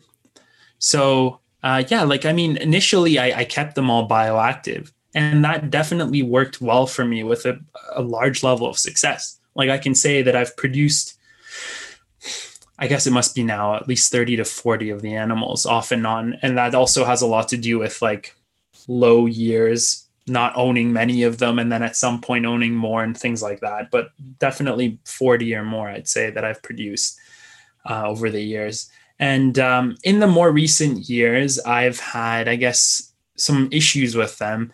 Um, just like animals would randomly drop. And I don't want to make it seem like it was happening often. It wasn't, it would just be here and there. But in some of the cases, after doing a post mortem, um, it wasn't really conclusive what the cause of it was, or that maybe there was some sort of like infection one time it was because there was an issue with an animal's ovary when I did a postmortem. And that was something that honestly, it's like, what do you call it? Not an act of God, but like what the problem is with an animal that small, operating on them is really not an issue. The way the veterinary medicine is in this day and age at this point, like we don't really have that option because it's like you're basically operating on an insect, like a glorified yeah, exactly. insect. Yeah. You can't put them under, they're so small. So it was very unfortunate. But yes, I did lose one animal like that last year. That's what the uh, labs came back with in the whole report I have. Um, but I, again, with all the species I keep, especially the ones that are less commonly represented in the hobby, I am in close communication with anyone else who's having a large amount of success or success keeping them. Because it's not to say that I want to replicate what they're doing, but at least like consolidate the information and like put it together and think about like how I can incorporate elements of it into what I'm doing to ensure that I'm on the right track. Funny thing about the Fantasticus is that if you talk to a lot of the keepers that are um, breeding this species, they themselves will also have random occurrences where seemingly healthy animals just drop. And we know that generally speaking, this species in particular, and most of the genus, really likes colder temperatures, which I don't have any trouble achieving. Like they're all kept with their fans and everything, they're around like 72. And even before, like the fans just help for air circulation. But I'll get to that. Um, so I um, I noticed that I I did bring in a few imported animals last year to grow my like my I guess gene pool. You could say, And I also kept a few of the animals uh, in small like quarantine bins. Like they're literally bins on paper towel with a few branches and fake plants and always a water dish, of course. And I noticed that none of the problems I was having were coming from the animals that were housed that way. Now, that could have been a coincidence. The thing that really sparked the no, it's not, something is up for me was that I once found a female in the bioactive enclosure on the ground and her color was all off. And I know, like I've been keeping the animals so long, you just know, never mind being on the floor. Like sometimes the color is a certain way. It's like a lot of faded color, but then there's just like this intensity. And usually the the the center of the tail, like kind of almost like the tendril of a leaf, will look kind of enlarged and swollen. You just know the animal is like not doing good. So the, I, the only thing I could think to do is take her out of that bioactive situation and move her into one of these sterile bins. And I kid you not, she somehow bounced back. And I honestly thought this animal was not like going to make it. She bounced back over the span of a day or two. And, and a lot of that was just not touching her or anything, just leaving her be, not even feeding her for those two days. And she's thriving. I have her, she's fine. So it could have been a coincidence. I started to feel that it was an issue pertaining to ventilation and like fresh airflow and also maybe keeping the animals too humid. Now, I always say this all like again as my own experience because there's so much to consider. Is it more dry in this basement in Canada? Like, am I de- dealing with different conditions than someone in the States or in the UK or wherever? Like, I can only share it and offer it as my own experience. And I am very cautious to preach to my audience, like, hey, don't I don't think that these animals should be kept bioactive. That's not at all what I'm saying. Mm-hmm. I think a lot of people have immense success keeping the genus bioactive. I would encourage people to do so. Um, this has just been my experience. I'm finding that they're doing really well this way, and I'm not having any issues. So I started this, I guess, endeavor to uh, see it's not an experiment like it's based on some some factual evidence that suggests they're doing really well right it's not like let me see how they do not bioactive but i decided to switch them all to this different setup and they're doing really well like within the first day of moving them into the same exoterras with mist kings and misting cycles but now also computer fans and a systematic like lay bin um, the second night i had them in there first of all, I mean, they weren't paired up before, so it's kind of natural that might happen. But I documented three pairs that were two copulating, and one, the male was exhibiting some tail waving, and it's part of like their breeding ritual. And then the next night, there was a female in the laying bin, and she laid some eggs. So it's like, come on. I mean, I'm very happy that it seems to be going well, at least. Um, yeah, it's it's very yeah. interesting. I think you nailed it with the, the, the humidity and the ventilation, and that can be major issues in mm-hmm. bioactive setups, especially when you're using something like Exoterra, where there is ventilation to the top, but it's not like a screen cage where you have air moving through, and if you don't have a fan coming through to cycle the air, yeah. and I think that's where sometimes herpetoculture runs into trouble because people think you know, like I'd already mentioned, oh, it's bioactive, so I'm doing the best thing possible. But you don't think about, okay, is the humidity off? And so in, in their in their natural habitat in Madagascar, are they kind of part of that sort of more dry forest area, or were they kind of ex- living? So, as far as I understand, their their range is more on the east coast, and it's higher elevation, and it is cooler. But from what I know, based on literature, it is the fact that they're actually in a more, I think, humid climate, or at least that that sees a lot of rainfall. Because I think a lot of like the accumulation of I guess like weather systems are coming from the east towards the west, and then you have like the whole west side of Madagascar. It's like very, very dry. Mm-hmm. I mean, that's also a, due to deforestation and erosion and other things that are going on there. But like most of the jungly, like very lush parts of the country are on the east coast of what remains. So I I don't know. Like I know that the whole country, from what I understand, experienced some form of a dry season, and I know that even when it comes to imports, a lot of people will recommend waiting till the fall because based on their season, the animals arrive in much better condition. So that would kind of hint to me that they do experience at least some form of dry season. I I don't want to again like insinuate anything, but I've almost wondered if they should be kept similarly to Abronia, if that makes mm-hmm. sense so they still need a certain level of humidity like with fog or other things and and, and maybe constant uh, supply of like water dripping here and there throughout the day, but there is a lot of airflow. And that can be a tricky thing to have these two elements that kind of contradict each other. Like you have your airflow, but then you also require humidity. Especially right? for us in Canada in the winter. yeah. It's yeah. really tough. Your air is so dry that you're going to be pumping into the enclosure. Yeah. And so I've kind of, the way I felt is that they need to have constant access to water but that they shouldn't be constantly like wet. Like they're, if you're going to miss the foliage in the enclosure, it should dry by the time the next misting cycle happens. That, um, uh, that they should also have like a good amount of airflow. Like I, I just, I've kind of, again, it's it's speculation at this point, but I feel that maybe with the experience at least I'm having with my animals is that there's something maybe with good airflow. So I have computer fans situated on every enclosure. And I will be honest, I've been having to tweak that process now because I had one animal. Maybe it was a coincidence just going to like a bad shed cycle. And I was worried that maybe the fan like dried the enclosure too much despite the misting cycles. But then I also know another female, another enclosure shed and it, she did just fine. So I'm kind of like playing around with some of the settings and how I automate it with like timers and such. How frequent should the fans be on constantly or like maybe for an hour or half an hour after the misting happens or something, you know? Mm-hmm. Um, so there's elements of it I'm still tweaking a bit, but um, yeah, I just, I, I worry that the random droppings of like these animals just dying could be an element of uh, a humidity issue.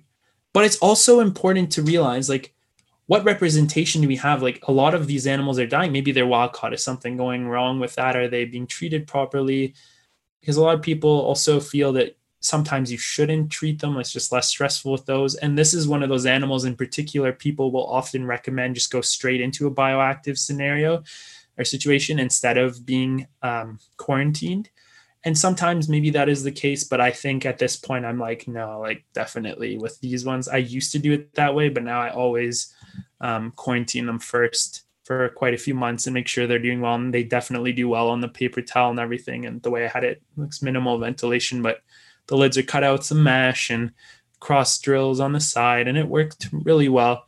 Um, but yeah, the other thing to consider with bioactive, and sorry, maybe you wanted to chime in before I get carried away. Or no, no, you can go for it. Go for it. Yeah. I was just gonna say, like, you also have to remember with bioactive, and this is something I've even discussed with Dr. Brown again, is like sometimes like you can have uh, different types of bacteria just hanging out in there that you don't want to have there, and you have mm-hmm. to consider that. And I'm not bashing bioactive, like in every case where I think it works and, and I can do it for my animals, I want it there. Like I think it's more enriching. But I have discussed on my channel that it's not always the easiest way to do it and it's not always less work. I think there's a misconception that we we think that bioactive means, oh yeah, like it's self-sustaining. I don't really have to do much, maybe wipe the glass, but like that's really not the case. You're also maintaining your plants. You really should be removing fecal material when you find it. You shouldn't just leave it there. Um, and, and yeah, like it, it can be more tricky at times. You do you have to really think about like the types of bacteria and things that are occurring there like they could be harmful in some scenarios or situations so it, it's just kind of yeah like we what you mentioned and have mentioned in the past it's it's uh it's not just that simple thing that like every animal would always do better in a bioactive scenario and it's also dependent on even individual animals i've seen yeah. some people that breed certain types of amphibian and for whatever reason they have some that do so well in bioactive and some they put in bioactive and they just like decline and they're like okay you're going back into the sanitary um, very clean setup and they just do so much better that way so yeah, it's definitely more complex. It does take more work. And it's not to say that bioactive can't be better. It's just a matter of trying to everybody I mean everybody's situation is different. Your climate is different, the the airflow, the local humidity, all of those things play into it and mm-hmm. it can be mm-hmm. very challenging. As far as the fans go, are you exhausting the are you blowing the fans into the enclosures or is it just exhausting pulling air out? I am blowing them in to the enclosures and i i ran out of fans so they just arrived now i have a few that i'm installing now to go cross so that it'll help uh, with more air exchange and flow for what is coming into the enclosures because I mean, I have lights and stuff above it too, right? Like the T5s, they have um, the Arcadia 6% UVBs above them.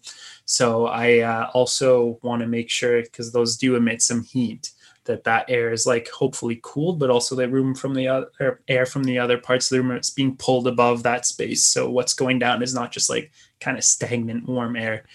Yeah. Uh, and Well, a uh, lot of these species are, are coastal animals, right? I mean, you're living on an island, Madagascar, even crested geckos. You look at New Caledonia; it's it's windy there. It's really windy. True. It's always windy because you're right right on the ocean. And I think that fresh air is something that is very difficult to get in the hobby. And I think fans are really going to become more popular. hmm hmm I mean, it's definitely a matter of like making sure that it's not on too long or like figuring out the exact amount, right?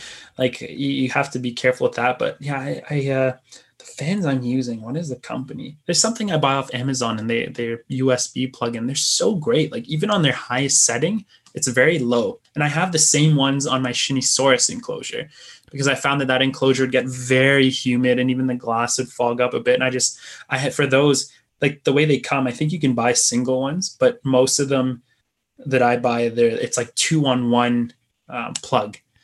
So Yeah, I, I, think I bought that same. It, it is the switch like the high, medium, low, Yeah. like a toggle switch. Yeah, Yeah. I have one. I have one Yeah. of those fans on one of yeah, my they're enclosures. great. Yeah, So the shinies, I have it set up that is like one blowing in, one blowing out. And uh, that works really well. But these ones, it's just in. It's a really small enclosure too. So I feel like even just having it in one corner, like you're just gonna get, it's gonna come down and out the top on the opposite side, anyways, right? Like, yeah.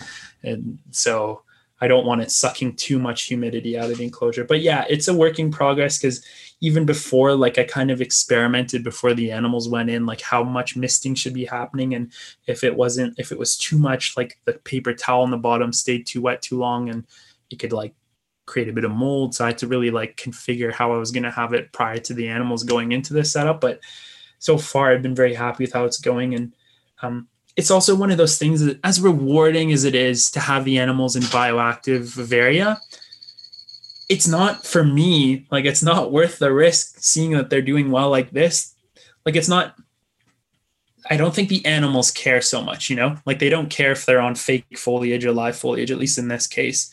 So it's really for me if to, to enjoy the animal in a very bioactive si- situation. Like the, the reason people would do it besides the uh, the aesthetic appeal is like for the animal's benefit. And if that's not a factor in the situation right now then i'm just happy to see them do well like this. I i maybe would love to see about getting them back into a bioactive situation. Maybe it is really just the ventilation and i could set them all bioactive set them up bioactive and then have the fans and that would make all the difference but for now i'm going to do it like this and then we'll like see going forward you know Yeah, and you can always add live plants and not go bioactive. Just add potted, small potted plants. Yeah. Like there's so many layers in between going full bioactive and being fairly sterile that work as well. it's true and that would also create like laying site as as well for the animals to deposit their eggs so it's a good yeah, point exactly. good suggestion Well, let's jump on and we'll finish off with the YouTube channel because you, like I said at the very beginning, you've you've blasted through 100,000 subscribers. You are like an OG on YouTube, though. Your channel is not new. You have some old videos up there. So tell Oh. me about just the journey on YouTube in general, because I'm sure where you are now is not where you thought you'd be when you started. Yeah. So, I mean, I think so. First of all, I think, yeah, I started my channel in February 2009, if I'm not mistaken. So, a while ago. And um, Uh, How old are you, by the way? Are you? I think Yeah. you maybe are just a little I'm- bit younger than me. I'm 29. Oh, okay. Are you born in '92? Yeah. Okay, so I'm born in '91. So just we're we're close. yeah. so you started this in like grade 11, basically. Yeah, exactly. Exactly. Yeah. Very good math. and so, uh, yeah, so I started in grade 11. I mean, prior to that, I think it wasn't many months before that I, a bit, I'm sorry, what am I trying to say? Um, like, I think I, I kind of came across YouTube. And funny enough, like the first thing I wanted to do was like look up and see if someone posted videos of like pets. And at the time, man, there was like, there weren't very many channels. I, I think I, I didn't like I found some few random uh, a lot of them were children really which was interesting like I found I think I don't even remember the channel name there's some uh, British boy who was like showing his chameleon and a few other critters and it was kind of just like people just kind of yeah doing tours and documenting their pets like this is my crested gecko this is that. And then there was brian and snake bites which was like super entertaining and interesting to see. Um, and i think definitely like even since then he's been like one of the biggest channels and that was really cool.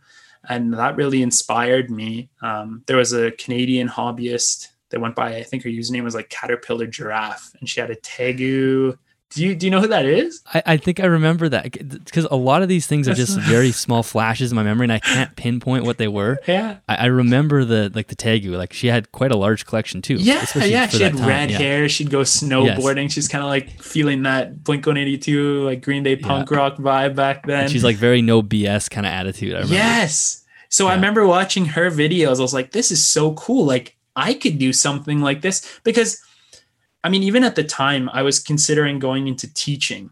That's like kind of a path I was considering taking academically. And um, I uh, I was like, this is such an interesting thing. Like now, I'll be honest, I had no goal of like being monetized or anything. It was just like it just seemed like a really fun way to create a sense of like small community and just share like my pets because I really loved reptiles. So I remember asking my mother if she'd lend me her, uh, like so, it was like a Sony Cyber Shot or something like yeah. camera that just like holy mackerel. And you know, I, I actually leave all my old videos up and they're public. Yeah. I don't know why I do that. I mean, no, I do. I I get a lot of young I guess YouTube enthusiasts that are like considering starting their own channel, they'll comment and be like, man, like your videos are so good. How do you do that? And I mean, first of all, that's so flattering. I don't always think they're that amazing, but it's very flattering. I say, listen, like, don't be discouraged.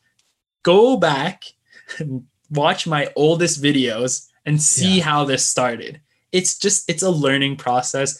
There's so much growth that happens over time. You just have to be consistent and follow like not to be cheesy, but really like your dreams and your passion, and, and you'll get there. You'll refine the process, you'll learn about editing and everything. And so, yeah, that's the main reason I leave those videos there. But yeah, sorry. So I, uh, yeah, like I just started posting videos and there was really nothing to it. Like I'd, I'd sometimes use, I don't even know what it was. It was like Microsoft Video or something. Like I'd put a cheesy. Like Movie Maker or whatever. Yes, that's exactly it. Sorry, Movie yeah. Maker. I'd have like a little title come up like bearded dragon. Like yeah. it was so cheesy. And like there was no method behind it. Like i wasn't i didn't have any understanding of what the algorithm is or anything. Like i was just sometimes my videos were two minutes sometimes they were five minutes. I think at that time you couldn't exceed 10 or something like that or maybe that's still the case if you aren't monetized. I don't know what it is now but um and yeah, I just started posting videos. And I remember I got my first subscriber and I was like so excited. It was so amazing. Like, I think I still remember their, no, what was their name? I don't know. Jacob Hooper or something like that. I remember, like, I'll still never forget. That was like their name. And yeah, just, it was just like fun. It was really fun to share. And I continued with that for some time. And then I think in going into school and such, I had something happen where for whatever reason, uh, I remember, I don't know how like it was back then, but like I, I received an email from Google offering me an opportunity to like monetize one of my videos. And so that was like, I don't know if that's how they did it then before like you just become a partner. it was this was we're talking 2010, right? So so much has yeah. changed since then. Um, but they monetized one of my videos and I remember a bunch of my friends were saying like, "Oh, we're gonna like watch it over and over and like click the ads to get you more views and stuff and oh, money." Oh, yeah, yeah. I was like, "Guys, don't do that." Like, I'm hundred percent sure they're gonna like, that's gonna be a problem. And sure enough, I think after like two days, I got an email that I'm like blocked for monetization. and I was just like devastated. Again, it wasn't my goal, but it was very discouraging because I was like, what the heck? Like, come yeah, on. Yeah, for those that don't know, like Google knows everything. Yeah. You cannot click on your own ads. You can't get your yeah. family to do it. They figure it out instantly. Yeah. And again, like this was friends and family that were thinking like to do that out of love for me. And I was like, sure, it's well intended, but you just like sabotaged me. and so um yeah, like it really discouraged me. I I still continued to post videos here and there, but then after I got like in school and stuff, I'd I'd post like once a year randomly something cool happened. Like if I like I don't know, found a turtle and, and relocated it because it was like in the middle of I remember I found a, a turtle like it, looked like it was like really in bad condition and I just put it in a pond. Like I just make a video about that. and so like once a year, twice a year, I'd post a video just to keep it kind of something I did. And again, just kind of as a testament that I was doing it for me and not for like the monetization or anything. But then it had been so many years and I, I guess I found a way to like contact Google and I wrote to them like the situation or whatever. And I guess maybe there's like in general a probation period that I didn't know about or whatever, but they remonetized my account. I was like, oh, cool. So then I had a few videos kind of do very well or like suddenly gain some sort of viral attention from mm-hmm. years before. And I kind of saw the monetary potential from it. And I was like, man, I really do enjoy doing this. So I should try and be a little more systematic about it. And I'd post like some tutorials about different vivarium builds and things and saw the traction I got. I was like, man, this is cool. So I try to make it something more consistent to just supplement what I was doing on the side. And um, it was in more recent years, like through like not even just like the networking I was doing with different YouTubers, but like the growth that I was experiencing with the channel. I was like, man, this is just something really amazing. So I was like, well, I'll keep doing it on the side. I'm not gonna like jump in two feet or anything, but um, after a few years, I think this is this is all happening between like 2015 and now. I'd say I was like, okay, like this is legit. Like if I, if only I was kind of at that tipping point where I was like, okay, could I consider stopping what I'm doing and and trying to just like what would happen if I put all my focus and attention into doing this full time? Like I would live what, what modestly you, for a while. Yeah. Were you working? You were working, going to school, university, or what were you doing? On the other side? Yeah. so where do I start? I mean, so for for some time I was studying in university, and I really did enjoy that. But I guess like I, I'll be honest, I, I definitely went through a period of like some pretty harsh mental health uh, I guess challenges with like some pretty bad anxiety and a bit of depression. And it was a really tough time for me. I was kind of trying to find myself and I felt a bit discouraged and I ended up dropping out of school actually. So I have a few years of education under my belt, like through University of Guelph is where I studied. And uh, even that, like I, I at first I started off in environmental governance and then I studied a year in zoology. And then yeah, I dropped out after that and I mean, it was it was a good experience. But yeah, like I I spent a few years kind of finding myself, and through that process, I kept taking courses online. Like I actually took it through a few Athabasca courses. Like I studied like uh, primatology and a few other things that really interested me, like behavioral primatology, I believe it was. And uh, yeah, like it was through that, and even all the while, I must say my anxiety was pretty bad. Um, and I think a lot of the reason why for me and my experience with that was that I felt like I was comparing myself to friends and family that like were really finding their path where they knew what they mm-hmm. wanted and were just like boom they went for it and they got it. And for me i was like what is going on? Like i was so anxious about dropping out of school. Like what now? Like comparing myself to peers and really struggling. But i did find a lot of self-worth i should say in like the content I was creating, it gave me a sense of purpose and I really loved that I was reaching an audience and it was so touching to have so many people feel like so happy about what I was sharing.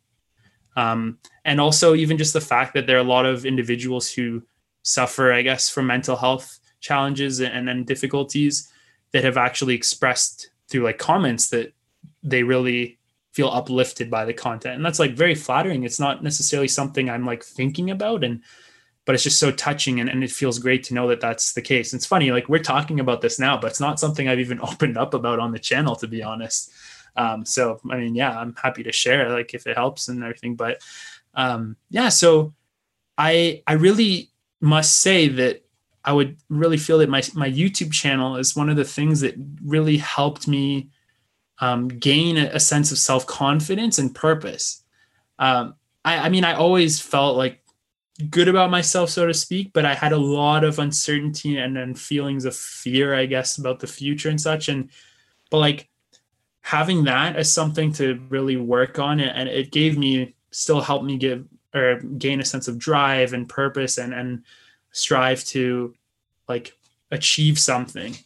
And, mm-hmm Queen 2 monitor walking He's zipping around in the back. which is great because he's the one that's always shy. But um and yeah, so I guess like things really progressed with that. And then I should add that, yeah, so then eventually I did when I moved to Vancouver, again, it's really learning about all elements elements of the industry. I actually was a manager at PetSmart for a while. Okay. So I saw that side of the industry as well. And um, that's what I was doing while doing like the YouTube grind and, and networking. And then it was through that period of time that I went to Arizona and went to like the Pet Fest thing they had.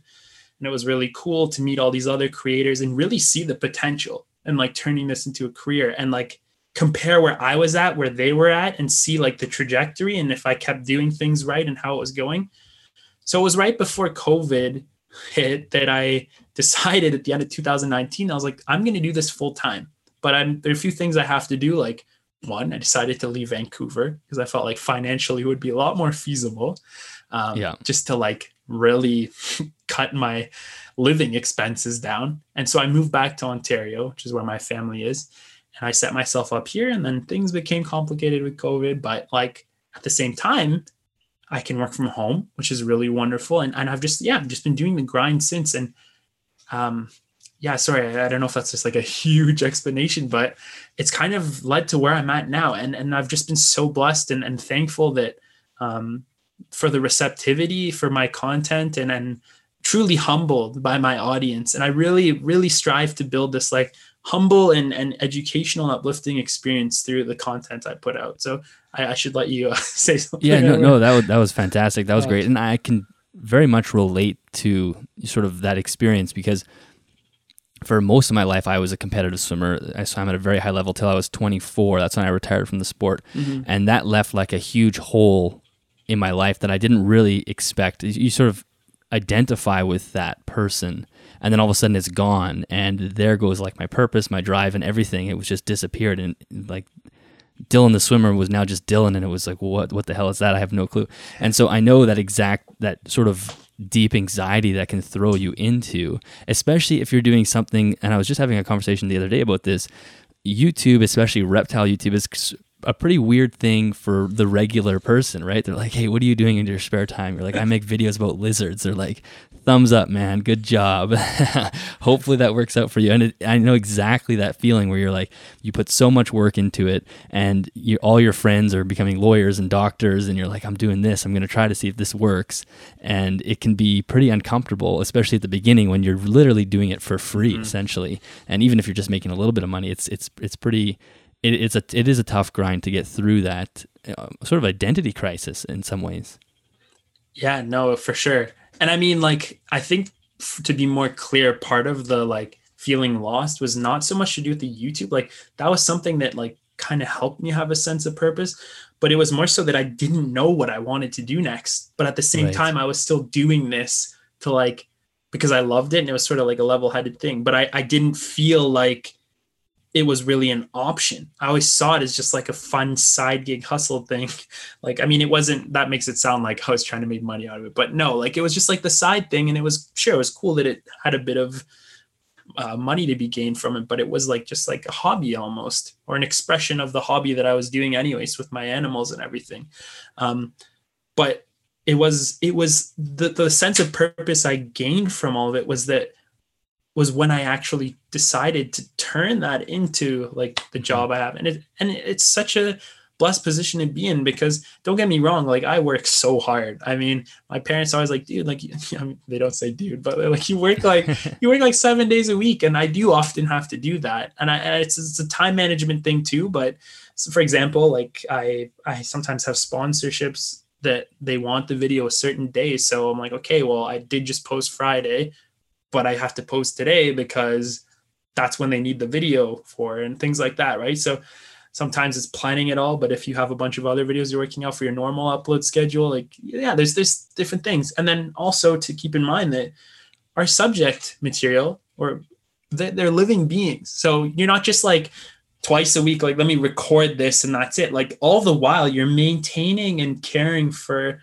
your animals. So that yeah. is part of the job and the experience too. Like and it's the most important job too. Like i always say like uh, if if i let's say skip out on a day for like cleaning or something, I'm gonna have to postpone my video or whatever, right? Like I won't I won't jeopardize the animals for any reason to post the video. That never becomes yeah. more important. And I'm very appreciative that my audience is very understanding of that. Like there's a little joke sometimes that like when I fall off the upload schedule, they're like, okay, just say that Monday or Tuesday's video is coming out Wednesday because like I didn't post on Friday. And they're like, it's gonna backtrack you, but, but I'll be like, no, no. And I try to like get back on. But things like that happen too. But yeah, it's yeah. it's a it's a hard grind. And I'm sure you know yourself, like it is a lot of work to organize and put together the videos and everything. So yeah, absolutely. So was there like what what was the moment where you were like I'm going to try to do this? Was there something specific that happened or was it just kind of COVID and or was there like a story behind that?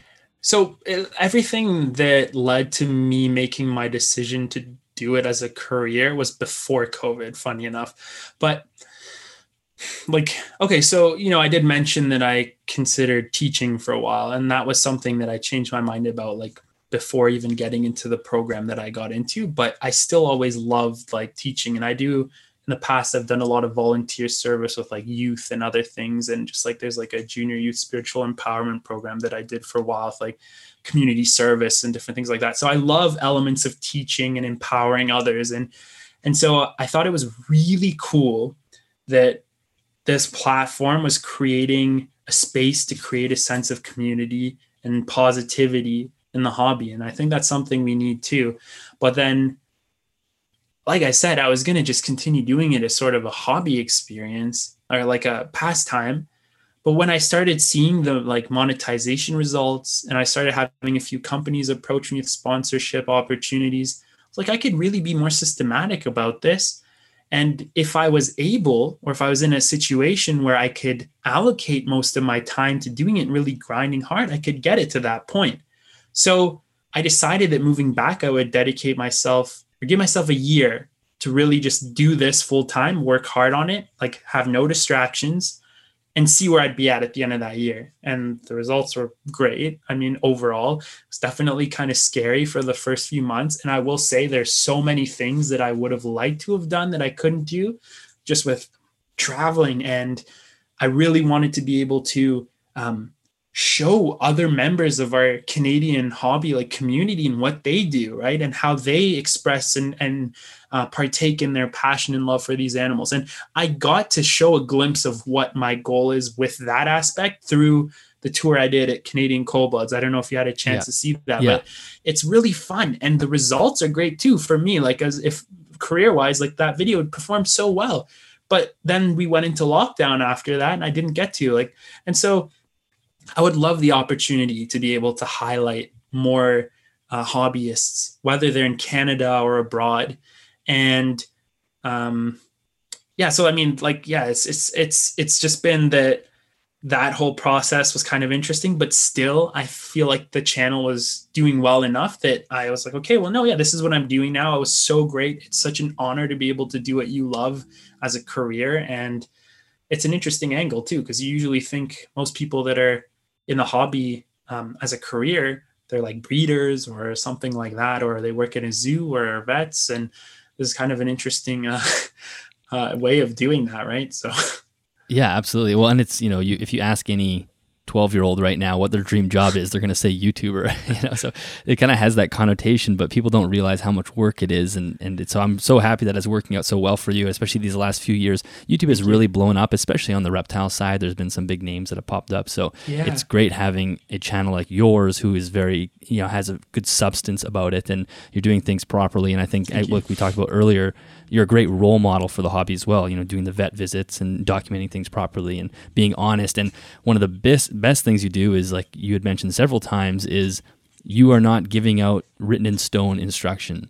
You're mm. talking about your experience and really you're just sharing the hobby with the world, which is different than saying, here's the exact care sheet, here's how you must do things. Mm-hmm. And that's mm-hmm. where pet tubers run into trouble, I think, is they become too, you know, they speak in, in, in too concrete terms and I think you tend to avoid that. Yeah, I, I, definitely think I do. And it's not to avoid like drama or anything. It's just again to make sure that it's coming from a position of like like we're we're all equal and and we're like sure, I might have more experience than some people, but I also think that someone who has less experience, whether it's like a timeline or whatever, might come about or through their own experience of keeping an animal, might learn something that I didn't know about. And so one of the exactly. other things that's cool about that sense of community is that I can learn a lot from my own audience. And that's something I've expressed to them. That's uh, something Basil's really going to town. yeah, uh, he's so, ripping around there. Yeah, it's so good to see.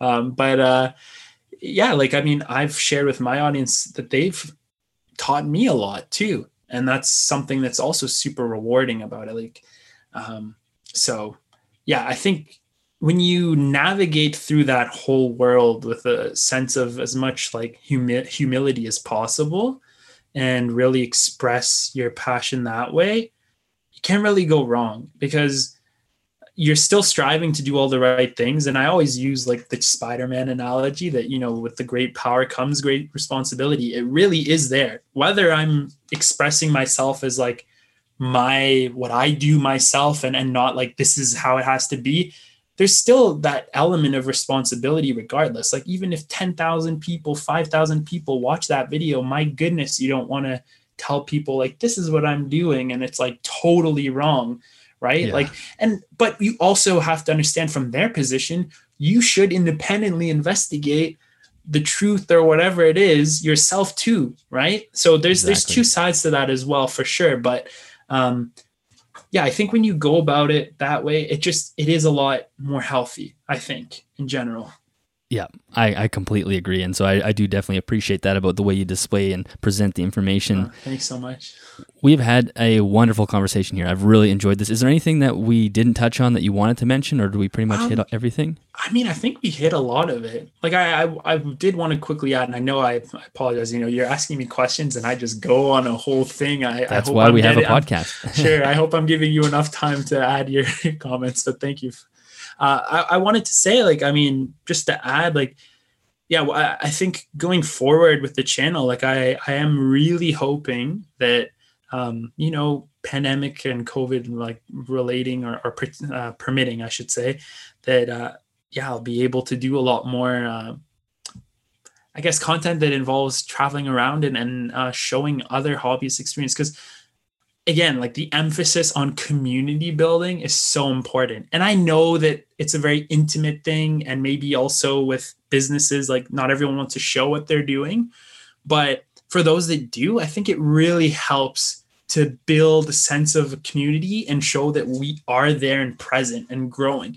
Because with a lot of the things going on with the hobby being under attack i think it would be really helpful to grow the visual like experience and representation of what it is we're doing and show it as like a wholesome and really educational and encouraging enriching thing you know? So people see the really positive side. I really it's sad that there's so many popular documentaries and other things that show this negative side of specialty pets we'll say.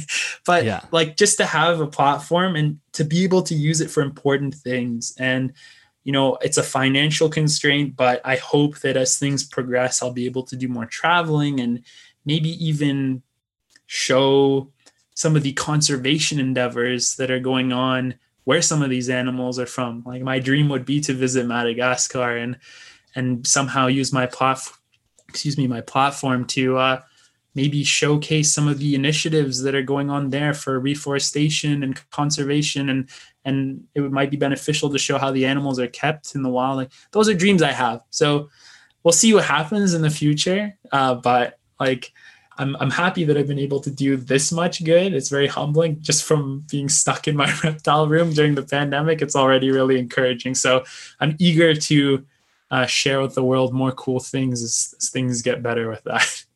Yeah, well, I think the idea of presenting the image of herpetoculture to the mainstream public as a or to the non-reptile keeping public as this dynamic group of people who's worried about conservation and concerned about proper breeding and ethical keeping and high standards of welfare and all these things is what we need more of. We, like you already said, there's plenty of bad press out there. There's even members within herpetoculture that give bad press by just the way they keep and the way that's out there. So mm. the more people we can have like yourself, the better. And I, I think that is what will save reptile keeping in general. And I love that you have this vision because I think you'll go after it and I think you're going to do it. So there's some seriously great future plans that you have.